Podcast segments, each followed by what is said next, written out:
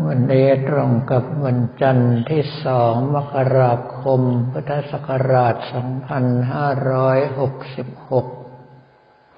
พวกเราก็ได้ภาวนาพระคาถาเงินล้านหนึ่งร้อยแปดจบ ส่งท้ายการปฏิบัติธรรม รุ่นที่หนึ่งของปี 2566 ไปแล้ว ปรากฏว่าเมื่อเช้าช่วงบินทบาท เห็นว่าชาวทองผาภูมิของเราแพ้นักท่องเที่ยวอย่างราบคาบ ไม่ว่าจะตลาดชุมชน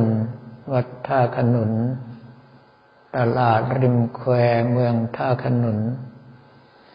กระทั่งตลาดคนนั่งยองทองผาภูมิ ไม่มีอะไรให้นักท่องเที่ยวซื้อเลย หมดเกลี้ยงทุกอย่าง ถ้าถามว่าประสบความสำเร็จหรือไม่ การขายสินค้าได้หมด ถือว่าประสบความสำเร็จ แต่ไม่สามารถจะยืนระยะอยู่ได้จนกว่านักท่องเที่ยวจะหมด ถือว่าไม่ประสบความสำเร็จอย่างแรง แต่ส่วนใหญ่ก็เป็นวิสัยของพ่อค้าแม่ค้าก็คือกลัวว่าจะมีของเหลือจริงๆไม่ได้คิดที่จะทำเผื่อไว้ทำให้นักท่องเที่ยววันนี้ไม่มีอะไรให้ซื้อหา นอกจากเดินถ่ายรูปสถานที่เท่านั้นนิสัยคนทองผาภูมิไม่ทราบเหมือนกันว่าเป็นแบบนี้มาตั้งแต่ยุคไหนสมัยไหน ปี2536กับผมอัตภาพสร้างสำนักสงฆ์เกาะพระฤาษี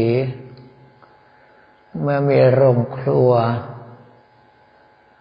ก็ไปซื้อหาข้าวของเพื่อที่จะใช้ในโรงครัว สั่งช้อนสเตนเลสหนึ่งร้อยโล จานเมลามีนร้อยยี่สิบใบ ปรากฏว่าเขาหาช้อนสเตนเลสให้ได้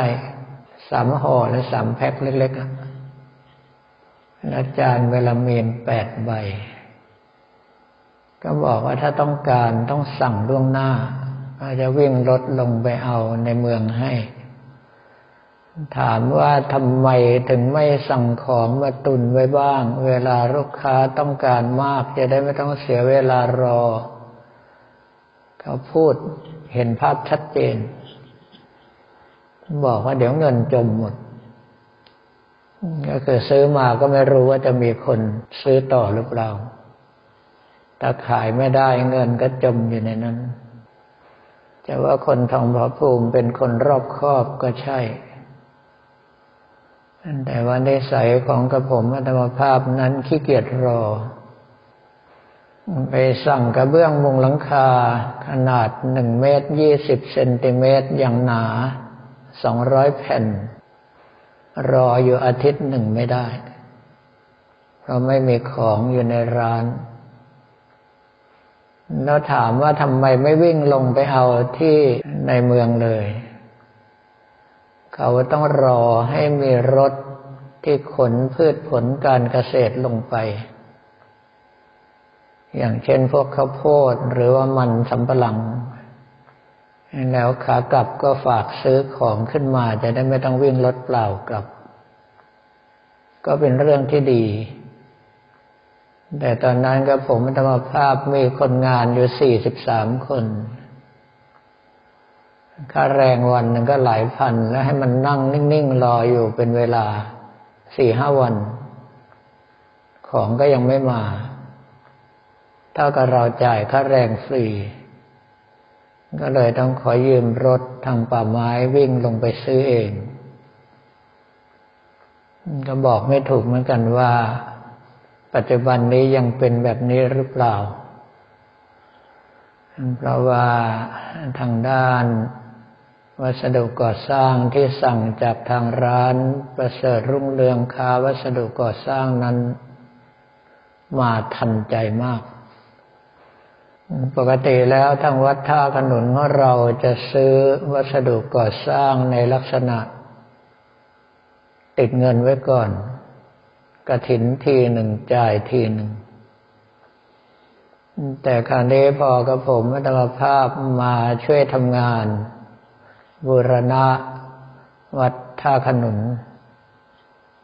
ร้านขายวัสดุก่อสร้างอยู่หน้าวัด แถมยังเป็นกรรมการวัดด้วย สั่งของสองวันไม่ได้ แต่พอสั่งไปทางด้านร้านประเสริฐรุ่งเรืองค้าวัสดุก่อสร้างสามสิบนาทีมาแล้วถ้าหากว่าของไม่มีใช้วิธีโทรสั่งโรงงานให้วิ่งขึ้นมาส่ง ให้คิดราคาตามหน้าโรงงาน ตัวเองไม่ได้บวกราคาสินค้าด้วยก็คือ เป็นคนสั่งแทนวัด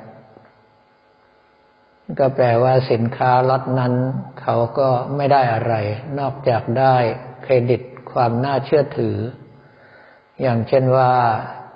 สั่งกระเบื้องปูพื้นทีสามร้อยตารางเมตร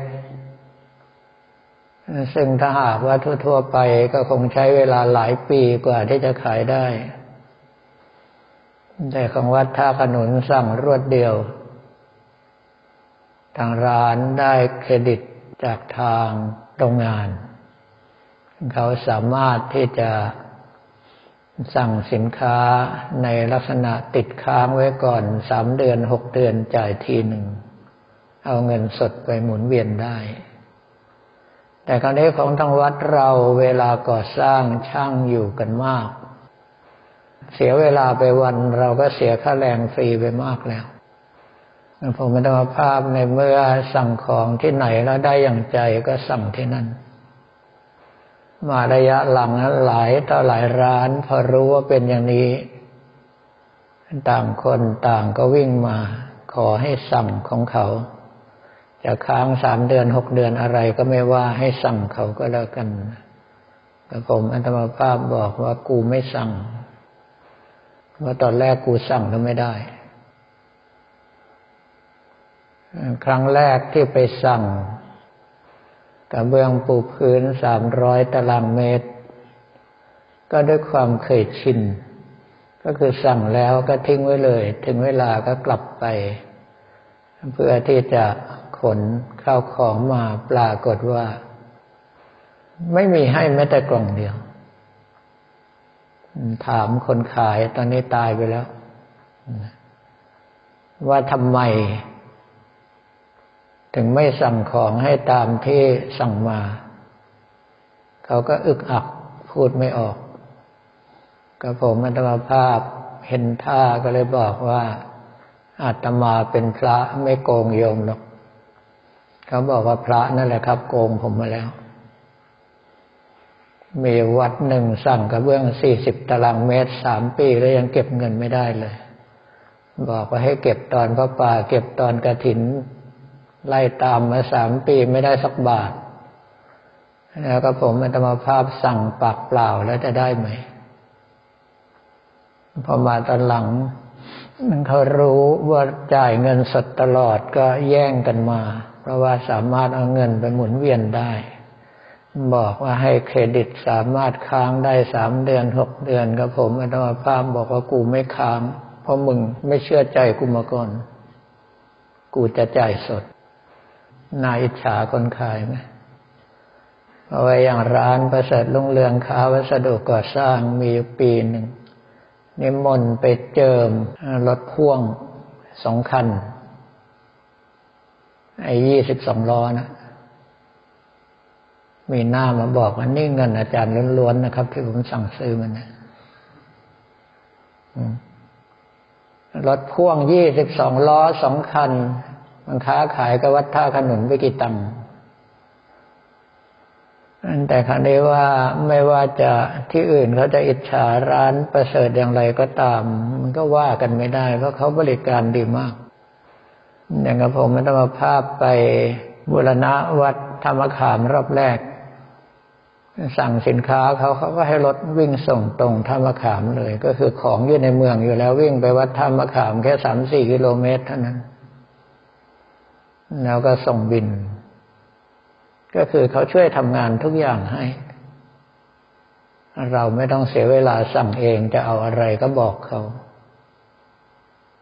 อันนั้นเรื่องพวกนี้การค้าขายสำคัญที่สุดคือการบริการลูกค้า หลักการก็คือทำอย่างไรที่จะให้ลูกค้าอยากใช้บริการของเรา รวดเร็ว รับสินค้าตรงปก ราคามิตรภาพ หลักใหญ่ ๆ มันก็มีอยู่ไม่เท่าไหร่ แต่ว่าบางท่านก็เหมือนกับว่าทำแก้บนก็คือจะขายก็ได้ไม่ขายก็ได้ เพราะฉะนั้นถึงอยู่แค่หน้าวัดสั่งไปสองวันก็ยังไม่ได้ของ ก็เลยไม่รู้เหมือนกันว่าจะสั่งต่อไปทำไมนี่จะพูดเรื่องหนึ่งนี่กลายเป็นอีกเรื่องหนึ่งแล้วนั่นนะ อันนั้นในเรื่องของการก่อสร้างบางที บางคนอย่างของป้าสุรีทำงานกับกระผมธรรมภาพมาจะยี่สิบปีแล้ว ไม่ยอมไปไหนเลยทำจนกเกษียณคางานไปเลย ทุกวันนี้กเกษียณแล้วแต่ถ้าวัดท่าขนุนจะทำอะไรป้าหาช่างมาให้ ครั้งแรกกับผมไป ก็จะมีบ้านไม้ที่ใช้ไม้เก่าประกอบอยู่สิบกว่าหลัง ตั้งเต็มไปหมดอยู่ตรงใกล้สะพานสาลี ก่อนเข้าตัวอำเภอบางประมาผมธรรมภาพไปเดินเดินเดินดูชอบใจแล้วก็ชี้เอาหลังนี้หลังนี้หลังนี้หลังนี้ เดี๋ยวอาทิตย์หน้ามาแล้วก็ไปเลย กลับไปอีกทีหนึ่งหายไปหลัง ถามคนขายลูกน้องป้าสุรีก็หายไปในหลังหนึ่งว่า สั่งเอาไว้แล้วก็บอกมันแล้วก็หลวงพ่อพูดเล่นเพราะไอ้ที่สั่งไปนั้นยี่สิบกว่าล้านตั้งแต่นั้นเป็นต้นมาเขาก็เลยบริการวัดท่าขนุนมา ตั้งแต่สมัยก่อนพระฤาษีเป็นต้นมาต้องการว่าเรือนไม้เก่าเมื่อไรก็สั่งจะเข้าได้ แล้วที่เขาไม่ทำงานกับคนอื่นเลยเพราะกับผมธรรมภาพไม่เคยให้เขาระบุราคาตายตัว ถ้าคุณสั่งวัสดุมาแพงคุณสามารถบวกเพิ่มได้ แต่ถ้าเป็นที่อื่นอย่างไปก่อสร้างให้อะไรให้เขาจะมีทำสัญญาแน่นอนว่าราคาเท่าไหร่ ถ้าเกิดวัสดุขึ้นราคา ไม่สามารถจะไปเพิ่มกับลูกค้าได้นั่นก็เลยทำให้ ตัวเองขาดทุนอยู่บ่อยๆ ในเมื่อมาทำกับวัดท่าขนุนโอกาสขาดทุนเป็นศูนย์ มีแต่กำไรล้วนๆ แต่พระท่านต้องเข้าใจนะครับ ว่าเวลาป้าสุรีทำงานให้นี่ ผมปล่อยงานทิ้งได้เลยเพราะแกดูแลแทนทุกอย่างเท่ากับว่าคุณจ้างคอนซัลเอาไว้ด้วย ฉะนั้นถึงว่าราคาจะบวกเข้าไปก็บวกเถอะว่าอย่างไรเสียงก็ว่ากันตามราคาวัสดุบวกกำไร มันก็เป็นเรื่องปกติดังนั้นที่บางคนบอกว่าอยากได้ช่างแบบของอาจารย์เล็กบ้างโดยเพราะพระเดชพระคุณหลวงพ่อพระเทพปริยติสพลดรเจ้าหน้าจังหวัด กาญจนบุรีตอนนั้นยังเป็นพระราชวิสุทธิเมธีใหม่ ๆ มาดู อาคารทรงไทยที่หน้าวัด คุณต้องไม่ลืมนะครับโครงหลังคาเป็นเหล็กทั้งหมดไม่ใช่ไม้ ช่างที่จะสามารถดัดเหล็กให้เป็นทรงไทยได้สวยแบบนั้นหายากมาก